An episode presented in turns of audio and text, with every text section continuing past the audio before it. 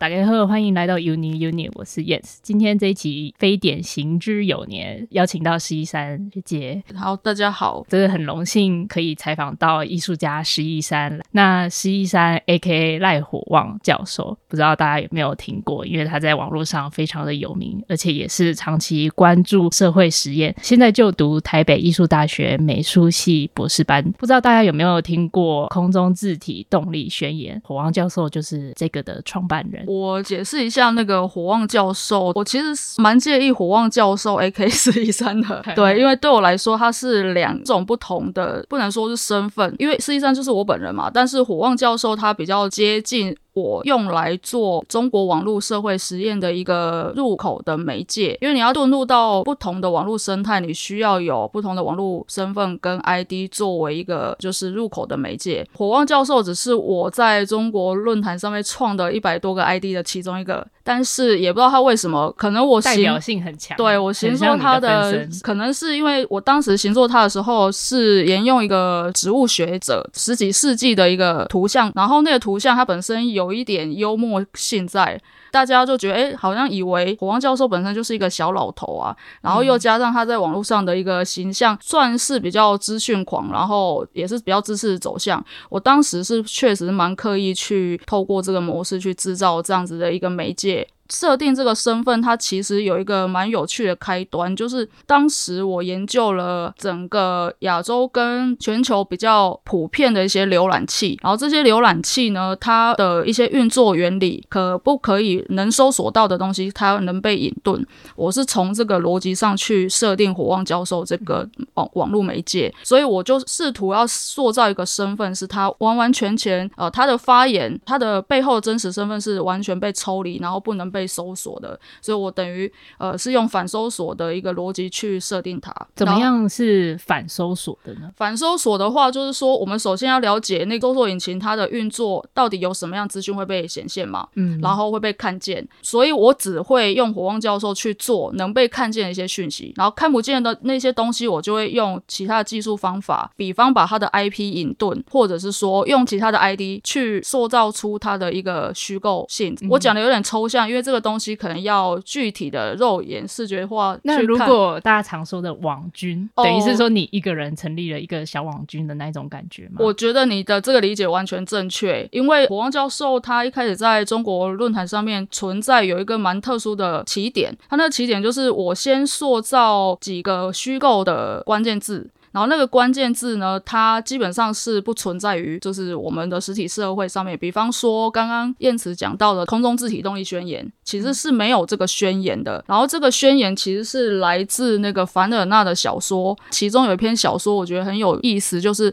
他在描述当时飞机正在发展的初期，飞机发展初期有一个很迷信的一个信条，那个信条就是说，呃，能让一个物件可以飞起来，就是必须比空气还重，然后。凡尔纳就虚构了一个这样的宣言，然后我觉得这个宣言非常有意思。有意思的部分就是在我觉得它本身的那个荒谬性，对于技术理解的荒谬性，然后包括这些古典科技的一个妄想，完全很符合我自己在创作上面的一个我觉得幽默性的存在，所以我就把它当成我后续是要制造的一些科技文化生态的一个核心。所以我就用了非常多，除了火旺教授为主体之外，有很多的网络分身去塑造这个不存在空中自体动力宣言，其实像在维基百科也好，或是像这种网络百科，它如果说那个词条是都单由一个人去撰写，它的可信度就不高嘛。所以我当时就制造了非常多的 ID，然后去增强这些所谓的虚构词条它的一个真实性。哎，这听起来很像是比虚拟还虚拟，就是你建造的这个宣言是这个概念，对对对对对，然后比网络还网络，我觉得蛮有意思的，而且加上那中国的百度贴。贴吧，它一开始它的论坛属性嘛，因为它虽然它是一个 BBS 结构那种传统的一种论坛的模式，非常阳春，但是它的一个生态的一个建构方法，基本上是要先创建词条，所以我现在百度百科先创造了、这个，不是先有人物，没有，它是先创建一个词条，哦、对、嗯，所以我当时就先创建了空中自体动力宣言这个词条，还有创造了一个我们都知道，就等一下可能会稍微聊到的是神秘动物这一块、嗯，然后我们就创建了一个叫未确认生物的一个词条、嗯，然后当我开始透过这些网络 ID 去让这个词条更现实化，呃，这个论坛的它的一个真实性就开始越来越明显，然后就越来越多的网友他加入谈论，所以我那个论坛最后在我开始淡出中国的网际网络社会之前呢，其实它已经累积到人口数大概十五万人左右，很屌哎、欸。但是以中国人口数来说，它不是很多，但是以次文化来说，它其实体积量是蛮大的。那你有被中国封过吗？你的真实度啊，或者是讨论的内容怪力乱神什么的？呃，你问的这个问题非常有趣，就是我其实，在二零一二年的时候，曾经因为一个蛮特殊的原因。我等一下具体描述一下那个原因是什么吼，然后当下是我发了一篇文章，然后我在二零一二年的某一天，我的所有以胡旺教授为基础发表的贴文，ID 跟 IP 为基础，因为他当时并没有完全引动我的 IP 嘛，所以他会侦测到我原本的那个注册账号的 IP，嗯，所以在这个 IP 系统跟 ID 系统底下，所有的在中国论坛上面的发文全部被隐藏起来。所谓隐藏，它不是把我删除哦，就是我看得到自己的贴文，但是。所有人都看不到我，因为我刚刚我讲嘛，我因为那个词条是我建构的，所以呢，我当时的中国艺术家朋友就打电话给我说：“哎、教授，教授，你不见了、哎，我们全部都看不到你，这样等于那个论坛里面所有贴文都是几乎百分之七十都是我发的，所以只剩下零星的几个贴文在上面飘，然后就想说，哎、怎么为什么会这样？是不是被爆发了？怎么会不见了？结果不是，是因为我被隐藏。那为什么被隐藏？就是因为我发表了一篇。非常严肃的学术论文哦，就是关于医学动物的研究里面的某一些字词的描述。比方说，那个字词的描述里面，我们检查很多次都没有发现它里面涉及到所有中国敏感的字词哦。结果最后我慢慢慢慢去读了，大概 读了二三十遍，我才发现端倪在哪。呃，里面可能有一段是什么什么习，呃，就是学习平什么学就学就变连起来就是习近平哦。然后是在我不知道的情况底下发生这样子的，一中间还隔着一个别的字，我认为应该没有那么连贯，但是确实是把那个字拿掉之后文。张就可以看到了，呃，但是我的身份还是被隐藏，所以我当时二零一二年的时候，其实我有做了一个胡旺教授的复活活动，因为当时我被锁了之后嘛，他就说，因为他侦测到我的 IP 有问题，所以呃，我必须要实名认证，我才能继续使用我的论坛跟网络身份。当时我就只好咨询我在中国的朋友。说那我应该怎么处理？我不可能有中国网络身份啊，因为他不允许我用台湾人的身份注册，嗯，就是去更新我的。那我当时有呃挣扎一下，想说那我是不是就放弃这个？二零一二年的时候，其实我已经从二零一八年经营呃论坛到二零一二年，我就是四五年，所以其实我当时是有点舍不得放弃那一块我好不容易把它建构起来的次文化生态。但是后面我的中国网友跟一些艺术家朋友跟我商量之后，觉得不然他们有人就借我身份，所以后面长一段时间。间二零一二到我就是隐遁开始淡出中国网络生态的大概二零一九年那一段时间，总共七年时间，我用了后面中国艺术家的名字，对，然后我也常常会收到我呃朋友的讯息说，哎，教授教授你不要干坏事哦，讲那么敏感。对啊，或者是你不要讲一些敏感的事情，我会被找去喝茶这样，他们会这样跟我开玩笑这样子。嗯、那因为你建构了这个社团之中，内容真的蛮复杂的，有文化现象啊，然后有神秘动物学啊。媒体考古学、科技史等等的这么复杂的内容，你是怎么样很有逻辑的去建构它呢？还是其实就是你有一阵子觉得说，哎，这个议题比较有趣，然后你就发论坛看看别人的互动，然后还有想法吗？呃，你问的这个问题确实是蛮复杂的，应该是说我们要分几个区块来讨论，比方说，说呃，文化现象跟神秘动物学是一个区块，媒体考古学或是一些科技史、网络现象，这个对我来讲又是另外一区块，所以。当时我用火旺教授在网络上建构的一些论坛，不只是大家比较熟悉的神秘动物类型的论坛，有一个是大家刚刚有提到嘛，空中自体动力宣言，它本身也是一个独立的论坛，虽然它的人口数比较少，但是它就非常明确集中在讨论一些关于我自己自身背景，就是科技艺术相关的研究领域的背景，把我平常时喜欢看的一些东西，我把它是收罗到这个论坛里面去。嗯、哦，所以呃，关于神秘动物学那一块，它的建构方式跟生态的一个运作模式就不大一样，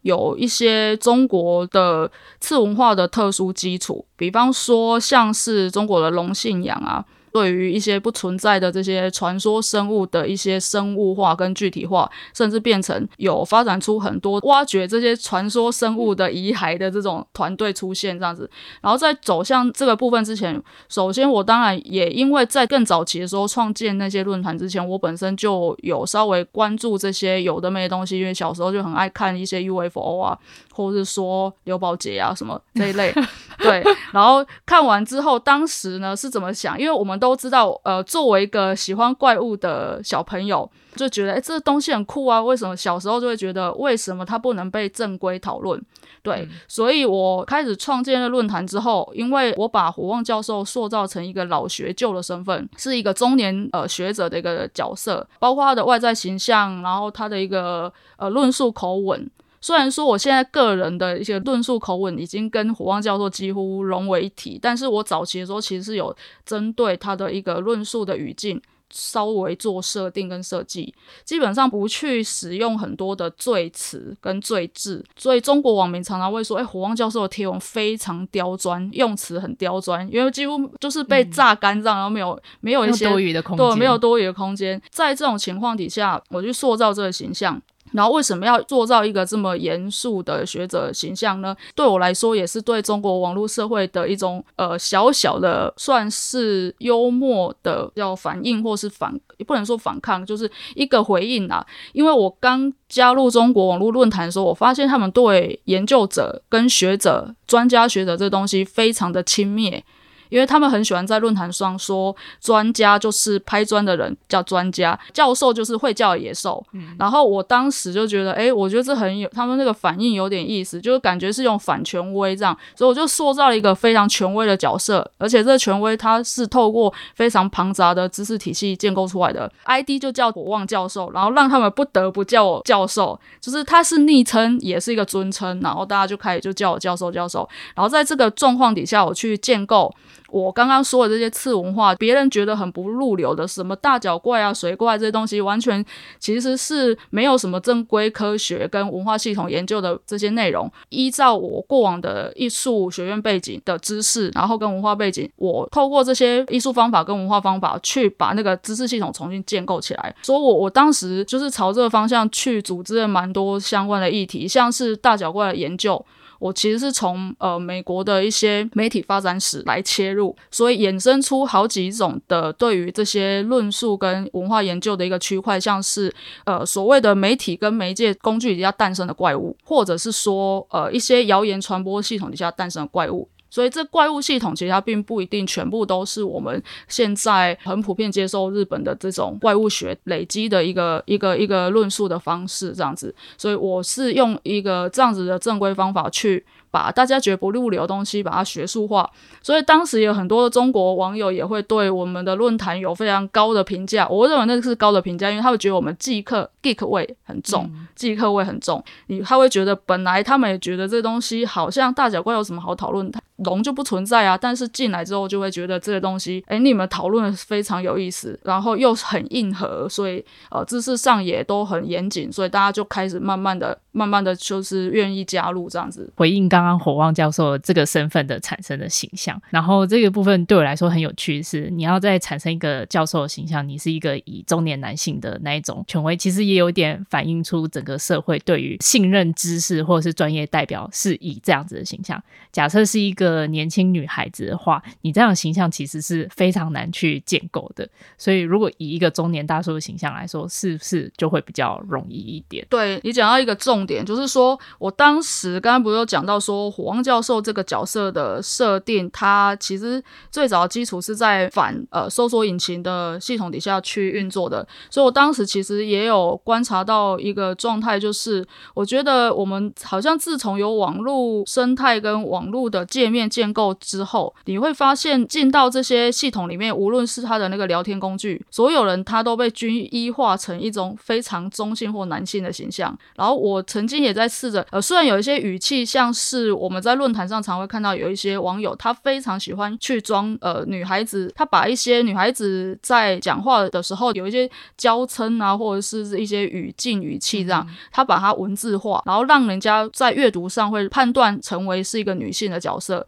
但是这个东西其实在对我来说，客观来说，数据。的一个逻辑来讲，它其实不存在，就是大家看起来其实都基本上很难判别，除非说真的是阅读敏感度高到某一种程度，嗯、否则像是刚刚讲我们的那个未确认生物吧，然后里面十五万人嘛，当时中国百度就做过一个排行榜，非常有趣，那个排行榜叫做十大雄性贴吧。然后我们就在十大雄性贴吧里面，然后更好笑的是，他不知道里面的管理群基本上百分之八十是女生，嗯、对，版主也是女生，所以我就觉得这是一个非常有趣的现象。那他是怎么判断？那他有放一个雌性贴吧吗？没有，没有，就是雄性十大雄性贴吧。然后第一名最有名就是大家二零一四年比较熟悉的知道的是蔡英文总统脸书被攻击的事件嘛，就二零一四那个第八远征啊，第一名就是李毅的第八，所以。他是最强大的，所以你看这种就是极端的民族主义跟男性主义的那种气氛，然后跟我们那种一个严肃的学术的气氛，竟然被并置在一起，而且就是以雄性把你扣在上面这样子。例如说，你做这些比较网络研究，然后神秘学啊等等媒体考古学这些研究，在你的创作上面有一些影响或者是连接吗？就是想要你介绍一下你自己的相关的作品，还有这几年你的创作的转变。我先从一个角度切入好了。我当时为什么会先暂时放下艺术家身份，然后呃，肉体是留在台湾在地，但是我的精神是寄生在中国网络社会的这种情况，其实基本上我是几乎暂停所有的艺术发表工作。坦白说，是当时对艺术生态有一点失望，觉得好像不好玩了，所以我后来就是因为想说，呃，先暂停，然后我去呃中国网络社会，基本上我当时是试了。好几个网络生态，然后好几个网络生态呢，包括韩国，然后也有俄罗斯。那这几个语系都是我很陌生的嘛。然后但即使用英文讲也很难引起他们注意。对，对，没错。然后因为韩国那边是因为我我有另外一条支线，就是玩呃在研究 K-pop，就是这些流行文化，但是语言上还是有些隔阂，所以最后我发现我在中国网络的生态上面，因为毕竟在语言上是比较通用的，所以在那边可以比较。比较大的发挥这样子，我当时就是基本上是把我在现实的艺术环境里面没办法讨论的一些议题，全部搬迁到网络上面去跟别人产生共鸣。哦，当时是在这个样的情况底下发生的，然后也会把一些我在实体社会里面没办法做的实验跟测试，直接就搬迁到就是网络社会上面进行实验。等于一开始我甚至呃做过非常多的实验，那些实验呢，像是台湾开始成立文化部的时候，然后文化部有发一些文化方案啊，什么这些，比方说怎么样促进民众有一些呃文化生态建构。我光看那些决策跟他的一些文件文案，我就有点好奇，说他到底能不能真正的被实践。这个实践说有没有办法透过我一己之力，然后就去把它转化到网络生态上？所以我就常常会去看那些文化决策的发表，把那些文化决策的发表去把它梳理成我觉得可能可以变成一个实践方案的一些内容，然后带到我的中国网络社会生态上面去实践。我举一个具体的例子，比方说，呃，我想要让我的网络生态里面的网友们开始正视他自己的地方方言。哦，这个事情其实在在所谓的文化主体政策里面，其实它蛮重要的。我们在艺术操作上面、生态上面可以怎么落实？我就借用了我的那个中国论坛，它本身谈论的是传说生物嘛，所以我那时候就做了一个利用那个 GPS 的游戏 Ingress 哦，对，当然可能知道这个游戏。然后呃，透过类似像 Ingress 这样的游戏，可以让几乎全球的网友是可以透过这个游戏界面，他去做定位，然后去设定一些地标嘛。所以我就让我的网友在网络上发起，让他们可以制作他们的怪物地图，制作怪物地图，并且要上传语音档案，去用他的方言去描述那个怪物。嗯嗯，对。然后那个声音档案其实后面，因为我直接在中国的百度，它有当时。已经有那个自然语言的一个训练的系统。什么叫自然语言训练的系统？呃，像是我们那个呃，它是可以透过收集我们的声音。然后去训练成就是 AI 的那个呃，哦，AI 自己讲话的对自己讲话的声音的。然后我就等于透过那个系统，然后把收集我呃那些网友上传的地方方言，把它训练成一个都是讲怪物的库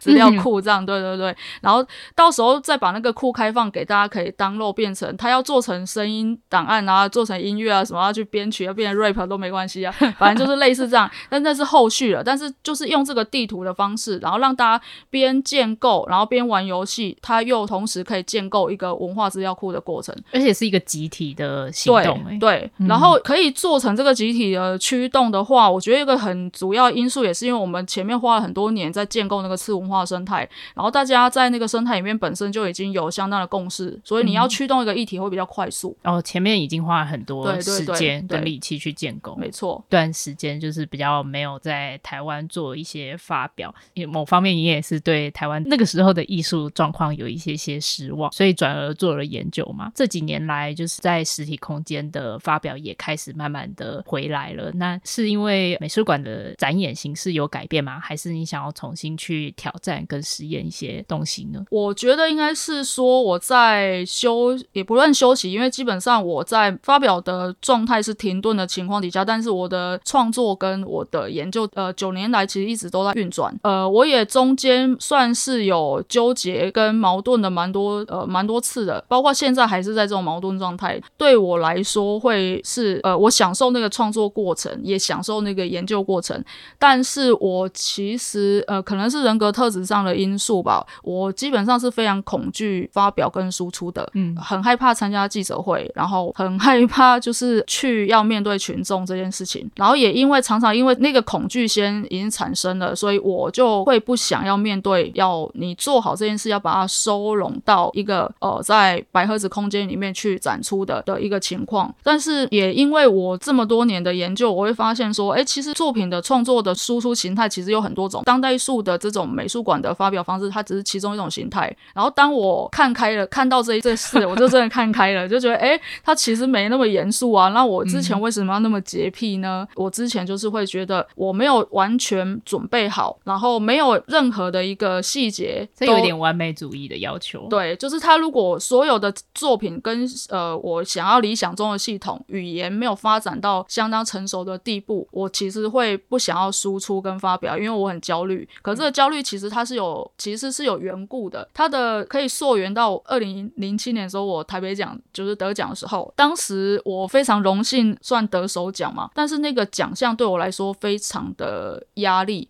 它的压力不是在于那个奖项，它后面的一些呃，算是光环啦、光荣这些东西，呃，他的压力是来自于我作品其实被误读。这个这样讲对当时的评审老师们很不好意思，因为但是我当时因为觉得他们误读了我作品，然后我因为在误读的情况底下，我被肯定了，嗯、所以我就产生自我怀疑，我就觉得哎，怎么会这样呢？然后这个误读，呃，就是产生的那个那个后续影响就是蛮大的，我就会开始一直纠结，说我到底，呃，我倒不是觉得会因为这样子就去做符合评审喜欢的作品或怎么样，但是我就会陷入自我怀疑，就觉得那我到底做的到底是什么？因为你们看到既然是另外一回事，那我做这些东西到底是用意是什么？嗯、对，所以我在那个状况底下，我就开始恐惧输出。嗯、然后另外一个方面也有一个原因，那个原因也是让我对那个就是展演空间这件事情重新思考。呃，虽然这个思考赞成后面停顿时间很久，但那个停顿是值得的。它的那个契机也是来自于大概二零零八年左右，跟艺术家黄博志还有叶廷浩。我们有有一个艺术游击组织叫软抗争，嗯，然后当时因为我们做了非常多就是小恶小趣的那种街头游击的一些儿童，对对对，然后就当时做了很多这样子的测试，然后因为我们三个都是当时是科技艺术研究所的背景，所以会使用一些不是那么高科技，但是也涉及到一些科技的媒介，然后作为一个渗透城市啊或什么样的一些一体的显示跟显影，在做这样的计划的时候，游击行动的时候，我们大多数采取的是一个匿名的方式跟模式。可是当有呃有一天开始，我们被邀请要进去到专业的美术馆空间展演的时候，我又产生自我怀疑了。对，然后博智比我看得开啦。对，然后我当时就是会觉得，我们为了不想要被发现行踪，所以而匿名，然后也不想要因为被空间的形态，就是那个白盒子空间限制，所以我们呃选择在街头隐遁并且游击。但是现在又为了要符合美术馆系统，我们又要把它整理成好像是一种文件展的方式，然后让大家可以可阅读。当时对这样子的一个展示方式是产生了很大的疑问。嗯，我觉得哦，这些计划不应该是这个形态被收纳进来。可是到底应该怎么做？我当时其实以我的脑袋跟当时的知识力，我是想不到办法的。嗯，然后想不到，我想说那先放那个时候比较硬一点 哎。对对对，那时候我就想说算，那想不到就算了吧，就先放着。但是一放没有想到，一放就放了九年。嗯，如果被公开的话，这个计划好像其实就胎死腹中了，它就结束了，它进入到历史，被归纳在美术馆里面的感觉。感觉对，我觉得你讲的没错。我觉得这个好，好像应该也可以回应到我现在的一个创作状态。就是我现在有很多的计划，它时常是在发生中。虽然说它现在开始也要面对跟面临到一些呃实体的发表跟展演，但是对我来讲，这些计划都已经不会像过往一样，就是说它当时的展出年份就已经终结了，它会一直持续还在发生。对，所以对我来说，哦，好像会每一个计划就每一年每一年发起一个计划那个计划其实都没有终结过，但是这样子对创作者来说是不是好事？是未必啊。哈，就是，但是我对我来讲，我是蛮享受这种创作状态，就是它不是没完没了，而且而是它是一直在透过别的方式跟形态一直在延续生命。哦，我的理想的的一个创作状态是这个状态，就是对。就每一个计划都会有一个起始年份，但不知道它什么时候终结，这样。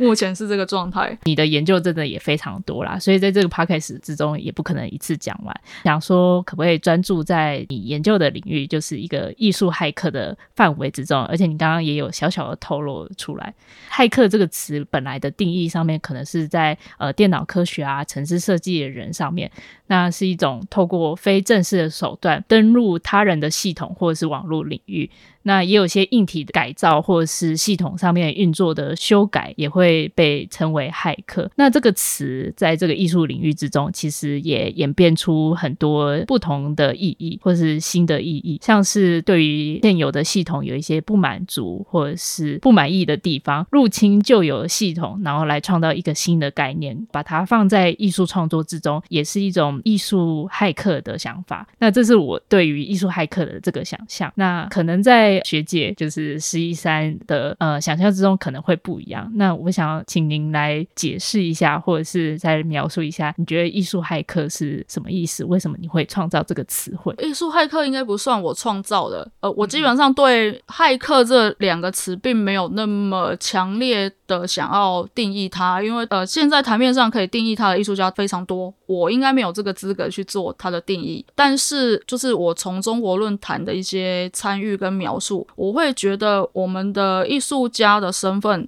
无论是网际网络，或者是说整个社会体制啊结构里面，它非常像一个中介的媒介。这种媒介的存在，对我来说，它的姿态跟形态就非常的像骇客的一种一个模式。它有点像液态的，或者它是一个无形体，甚至有时候是空气，就是取决于你要处理的是哪一种液体，然后我到时候可以形变成不同的一个状态，然后我就是穿透在里面。比方回应到。我这几年，呃，在二零一八年开始在启动的一个计划叫刷脸时代的反统治恋哦。那光这个非常绕口的这个作品名称，它其实里面就可以看出来有一个我长久以来的一个创作态度，就是反统治，就是说我我们不称反体制哦，我们是反统治。那为什么会不称反体？因为基本上呃反体制，我们从艺术学院背景的出身的人来讲，去讲反体制这个事情本身就蛮荒谬。但是呃反统治，我我认为所有的民主制度出身的人，大大多数都可以理解反统治是什么感受，就是我追逐的是一种平等，然后大家一起平等的一种自由，不是无限度的自由。但是在这种情况底下，我觉得有一些条条框框的这些东西，我们就可以透过艺术方法跟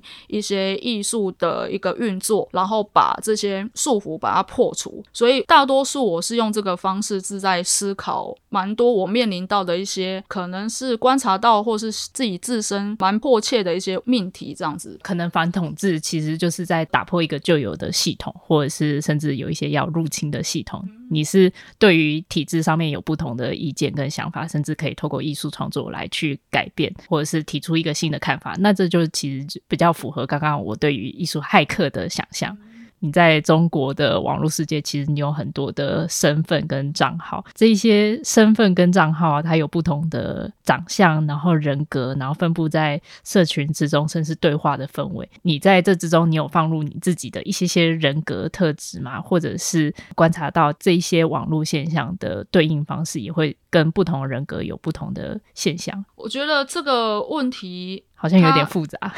哎、欸，我但是我大概知道可以怎么回应，就是说，在最早我刚刚有提到，我除了火旺教授之外，我还有一百多个不同的网络 ID 嘛。嗯、然后当时这些 ID 是怎么发生的呢？因为我在网络上作为版主，我其实是需要接触非常多的网友，然后那些网友就呃，就像我刚刚前面有陈述到的部分，就是你在整个界面，尤其是像是 BBS 系统这种论坛界面，它非常中性，而且他几乎去除非常多的那种个人性存在，所以你光从他的字面跟他的头像，然后 ID 上面很难判别这个人他的真实身份，所以我就会开始去专门针对网络上的某一些比较突出的网友做田野调查。然后那个田野调查，我其实用了一个方法，那个方法其实是在犯罪学里面常用的侧写人物侧写技术。反正我本身就很迷刑事案件啊，然后这个刑侦 技术，然后跟 CSI 这些，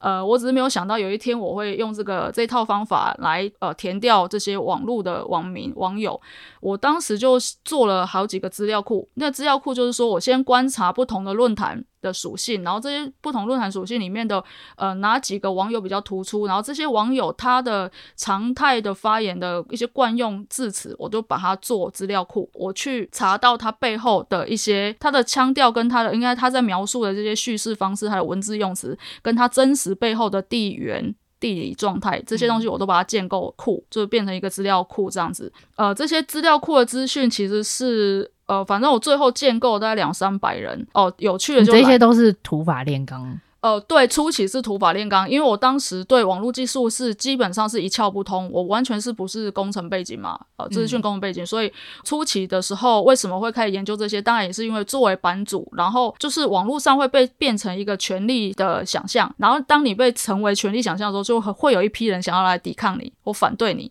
对，然后我等于是一直被网友攻击的情况底下，我想说我应该做一些防御吧，所以 我就开始去查这些网友到底来历是什么，然后就越研究越觉得有。有意思，所以我开始就套路我刚刚说的那个测写技术，然后去分析它，然后包括你会分析到最后发现说，诶，原来这个这个 A 网友跟 B 网友是有地缘关系的，然后他们本身好像是有特殊的呃一些亲属链的什么关系，这样都从一些这个脉络，然后我就把他的那人物画像的关系链画出来，然后我自己在画的过程，我就觉得，诶，这好像看起来蛮有艺术艺术性的，然后我在视觉上面就很美嘛，对，视觉上就那个关系链就很有艺术性，然后我就觉得这个关系链很有趣，那。可以用来干嘛？然后，所以后来呢，我就开始也是土法炼钢方式，就是开始创造 ID 嘛。然后那 ID 我就开始会像是把几个网友揉揉合成一个，我觉得他可能是怎么样人格特质的，然后他常常会讲出什么样的话，我就模拟他，然后我就登录那个账号的时候，我就扮演那个角色。可是呃，某一些账号它只会出现在特定的论坛。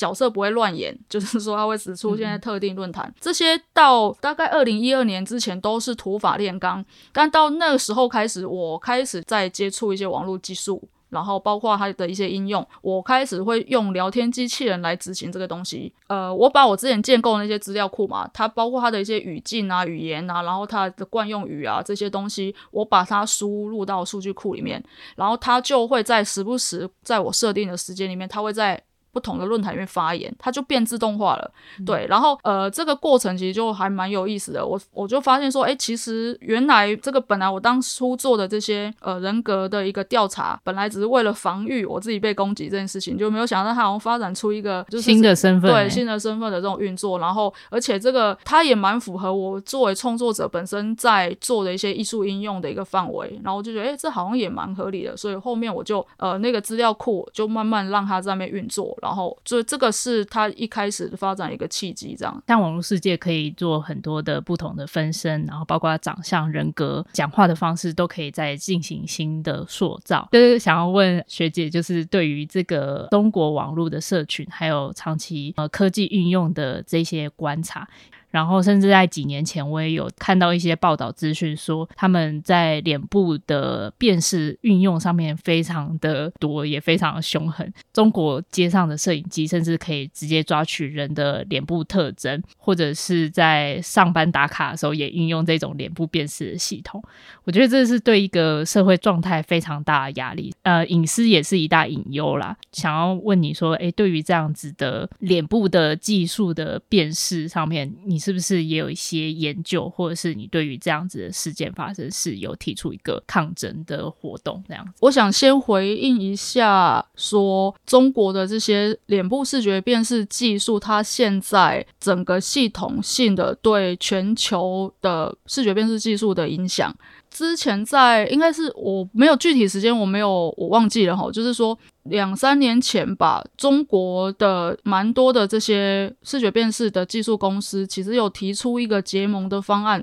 然后那个方案呢，他们打算把它变成一个立法依据，然后去联合国提倡议。他们对于这个方案的一个建构跟它的基础是来自于他们认为美国跟哦欧洲的这些数据库的训练其实是带有种族歧视的。他觉得他们自己的就是他们的资料库来说就是是最客观的，对对。然后，但是他觉得中国呃中国这些这呃技术公司，他们就觉得我们的技术。我们的数据库相对比你们客观，因为我们不会排挤黑人，我们是黄种人的系统。然后他们用这个逻辑呢，就是去。定定了一套就是新的一个法案的立法，想要推动，并且这个法案对我来说很有趣。虽然欧盟跟联合国那边没有推动成功，但是呢，呃，那个法案对我来说非常有意思。就是说，他提出来说，这种脸部数据的一个基础结构，这个基础结构以后国际上的其他公司要做的一个脸部是数据的训练模型，都要依照他们提的这个模型的模式来做，才会客观，才不会形成种族歧视。然后我。觉得这很荒谬啊！因为对于我们来说，中国是一个完全强迫大家放弃就是所谓人格权跟一些隐私的一个国家，嗯、但是他却提倡了这个，而且会让大家把他们的这个这一套标准当成全球的准则。我觉得当时看到这个法案的推动，我觉得蛮有趣的。就是呃，共产党科技化吗？还是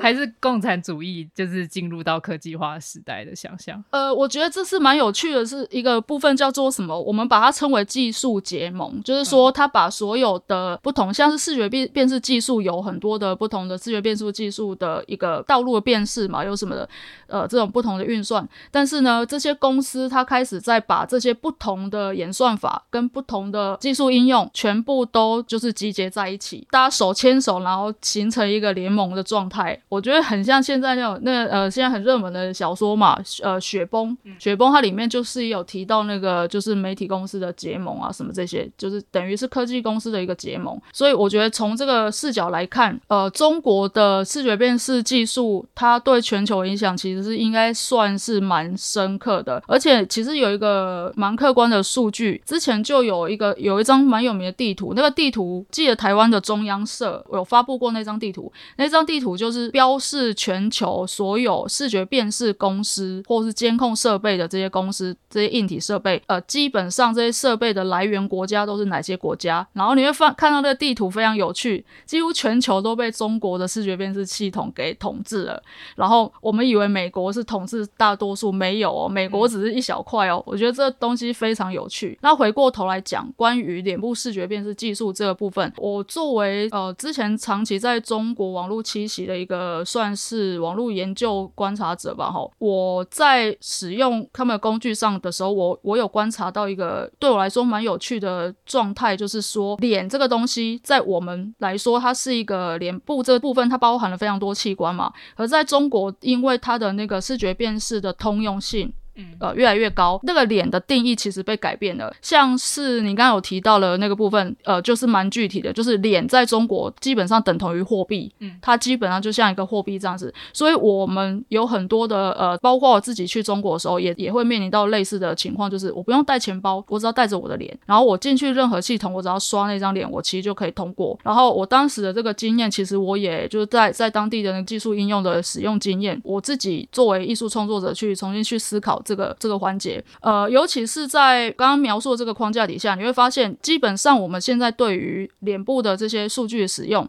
我们并没有非常的清楚它背后的系统运作。透过这个一些基本测试，比方说。我们都知道 Face ID 嘛，就是 Apple 啊什么这些 Face ID，然后那个 Face ID 透过你的手机界面扫描之后，把你的数据上传，它其实在整个网络云端上面会有一个中继空间在管理这东西，但是这个空间常常会被人家描述成它好像不存在，或者说也会被一种阴谋论者描述为是一个就是科技公司不让你知道的一一些数据库存在。确实，因为当时呢就是在在做有一个计划，就是二零一八年的塑料脸时代的反同之恋，在那一年其实就中国网络就发生一个蛮有趣的事件，就是有一百多万张的人的脸被盗了。最后那个数据库的话，应该是有一部分是来自于部分是来自于百度，有一部分是来自于阿里巴巴。对，但是这两方都不承认是他们的数据库被盗，但是就是有一百多万张的人的脸。被盗了之后呢，呃，放到百度的云端上面去，当成黑市买卖的材料被买卖。然后我当时也跟网友集资买一些，所以就买 买了一些脸。好，然后就手上拿了一百多万张脸，我也不认识他们。然后这当时想说，这些脸可以拿来干嘛？我当然不是想要拿来干坏事，因为我想要做一些我本来就很好奇的一些疑惑。呃，跟我想知道一些事情这样。哎，等一下，你可能不是干坏事，那其他人可以干什么？呃，大多数的话，那些买家我知道有一些买家直接就会拿去当僵尸账号哦、呃、的使用，比较大多数会拿去这个，变成说他的 ID 就是他的脸，呃，所以不用再伪造一个身份。对对对，他就是直接拿真实的脸。但是最最常见的就是是像之前中国有蛮有名的那是什么裸贷，就是裸裸体贷款，呃，裸贷就是说他 对，就是什么就是裸贷其实。害害了蛮多大学生自杀的吼，然后裸贷的这个情况就是说，呃，我贷款之后，然后我还不起钱。可是我要带更多款的时候，我要怎么办？我就要裸体，然后自拍，上传照片到那个系统认证，对，然后他才会借你钱。所以裸贷，反正裸贷是个有意思的东西。如果呃朋友们感兴趣，可以去查一下。所以呃那个被盗的资料库其实有很多用途啦。嗯、那我自己先说一下我自己在中国技术社群的一个用途。当时我就是盗了这个东西，但是我好奇一件事，就是我们刚刚不是前面有提到技术结盟的问题。就是脸部视觉辨识技术，呃，就是这个技术应用，它的数据库很多科技公司其实用的方案不一样，有一些它可能是点特征啊，或者是一些光影投射啊，每个公司选用的那个技术方案是的，是有差异的。然后我就会蛮想知道说。诶，A 公司用的是什么？B 公司用的是什么？我之前会去查他们的论文，然后会去看，然后每间公司应用的那个技术都呃不相同，所以我当时作为一个艺术工作者，我就猜想一件事，说那我有没有可能只做这个符合这个技术框架的点特征，但是这张脸上面是什么脸都不重要，然后我就可以突破防火墙。我就是类似这样，所以我就说好，那我知道了，因为我得到了那一百多万张脸。它不是都验证过某宝，然后某支付宝，然后某某百度的那个系统了吗？嗯、所以它的脸基本上其实在就是特征点上面是符合那个系统认证的。呃，从这个逻辑上去推敲，我去提取，比如说阿里巴巴好了，它提取它的一些特征点。嗯，然后我把七八张人的脸的特征点全部定出来。像是坐标这样定出来，然后把它用一个也是脸部融合的一个软体，把它重新融合成一张脸。然后那一张脸就是你，你就是等于把七八个人的脸的一个脸部的那个特征点的框架都叠在一起，但是它会融合出来，它会长的是一个，它不存在于这个世界上，因为它是七八个人的脸特征组合的，所以我们肉眼上看它的时候会觉得。这是谁啊？我们也不认得，但是机器系统却认得他，他都觉得他是诶，这好像是我以前的认得是 A，、哦、然后我就做了，这就是大概呃一批这样子的照片，嗯，然后做完之后怎么验证它能不能运作呢？呃，首先。对对对对对对，我首先的话，我当然首先就是先去注册淘宝跟支付宝。你是用那一张脸？对，用那一张脸去，然后就可以注册。嗯、呃，现在大家不要去试，因为它不会成功了，因为我后面已经被 ban 掉，对，被 ban 掉了。但是但是当时是蛮有趣，就是说好，我就去这样子注册嘛，然后呃上传，然后呃。验证成功了，我就透过这个虚构身份，也在支付宝上面获得一些呃，用信用机制，然后去累积一些所谓的数位资产。好，这是题外话，但是反正就是类似这样虚构脸，我生产了一批，然后生产了一批之后，只有这些脸只有我用的话就没意思嘛，我就在社群里面发放，嗯、说哎、欸，有那么多张脸，你们来，大家一起来注册。所以呢，同一张脸，但是这个脸不存在于任何世界上的任何人的脸上，但是这个脸呢，却出现在中国的各个地域，因为就是那个地图当时就是有点搞笑，就是甘肃那边也有，山东那边有，但是都同一张脸，然后只是 IP 不同，然后为什么两个差那么远，还是都同一张脸可以验证这样子，所以系统就产生一些疑惑。嗯，对，这个游对我来说是一种实验游戏，然后这个实验游戏就是说我其实在角力的对象是这个机器系统背后科技公司的那些，也许是工程师吧，或什么，就是说这些机器系统背后它的一个呃，它试图想要。统治跟管理我们的资讯的一个状态，我在、嗯、我在抵制这个框架，嗯、然后所以呃，我那个计划就是把它称为就是刷脸时代的反统之恋，嗯、对，因为它整个的运作跟行动流程，呃，嗯、它不是一个单独的作品，它是有一连串的生产链构成的，嗯、然后那些生产链每一个环节环环相扣，然后呃，里面怎么样的防御啊，怎么跟呃怎么抵抗啊，其实它每一个环节，如果说科技公司它调整了它的一个应对策略。我的策略，我的抵抗策略就要改变，嗯，对，所以要不然原本的方法就会失效。没错，然后我就测试了这个东西，测试了大概几个月吧，就被变掉了，就被变掉了。呃，如果要变成一个正规的艺术作品去展演的时候，它其实会有一些问题。当然，呃。它的政治力很强啊，嗯、对，但是我当时也会觉得，在一些呃创作伦理上面，我其实是觉得是不合，对我来说是很不合创作伦理的，嗯、所以我就没有呃直接挪用我那张地图就拿去展览，对，嗯、所以我是先把这计划案现在呃试图要用别的方式去让它重新输出。这个大概可以讲，还有个题外话，就是别人到了是我去买，然后我是说，但是我在那一百多万张人脸里面，我看到我认识人的脸，所以呃，其实是有一批是台湾人的脸，然后，然后所以我也因为这样子导致我对于这个事情产生创作伦理的，就是我的纠结啊，是因为认识了，因为有看到的是，那你才发现说，原来呃，我以为它是一个陌生材料，但其实不是。嗯，那然后那我说我应该怎么重新看待这个事情？呃，以我的脑力不够，我就先搁置。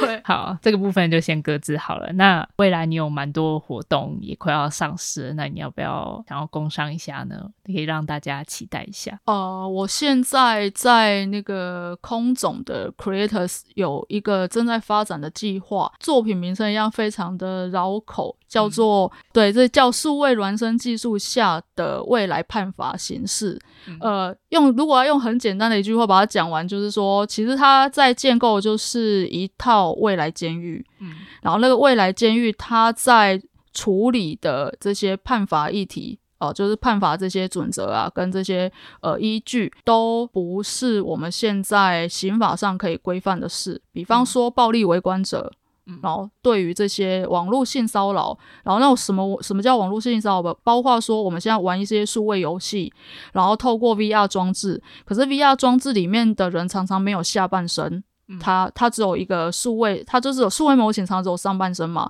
可是常常会有很多的玩家，我相信如果有些玩家应该会遇到一些情况，就是你会遇到另外一个玩家，他虽然知道你没有上半身或下半身，可是他就在腾空的部分对你的器官做性骚扰。嗯，但是你当下就是虽然你没有被他摸到具体的，甚至包括那个数位化的一个器官、性器官的暗示的部分也不存在，但是那个动作就已经让你觉得不舒服。嗯，对。但是这个部分其实在现在的法规上面是非常难管制的。嗯，所以我的这个计划，呃。基本上是建构了以数位孪生技术，因为数位孪生技术大家比较了解的话，都会知道它比较常用在工业系统上面。然后它可可以透过这个孪生技术去复刻现在呃就是实体空间里面的这种各种运作，包括像一些交通流量的管制啊什么这些哦。然后尤其是像一些车站啊，它的一个数位化。嗯、然后我就想要透过这方式，然后去数位化呃实体的一些空间。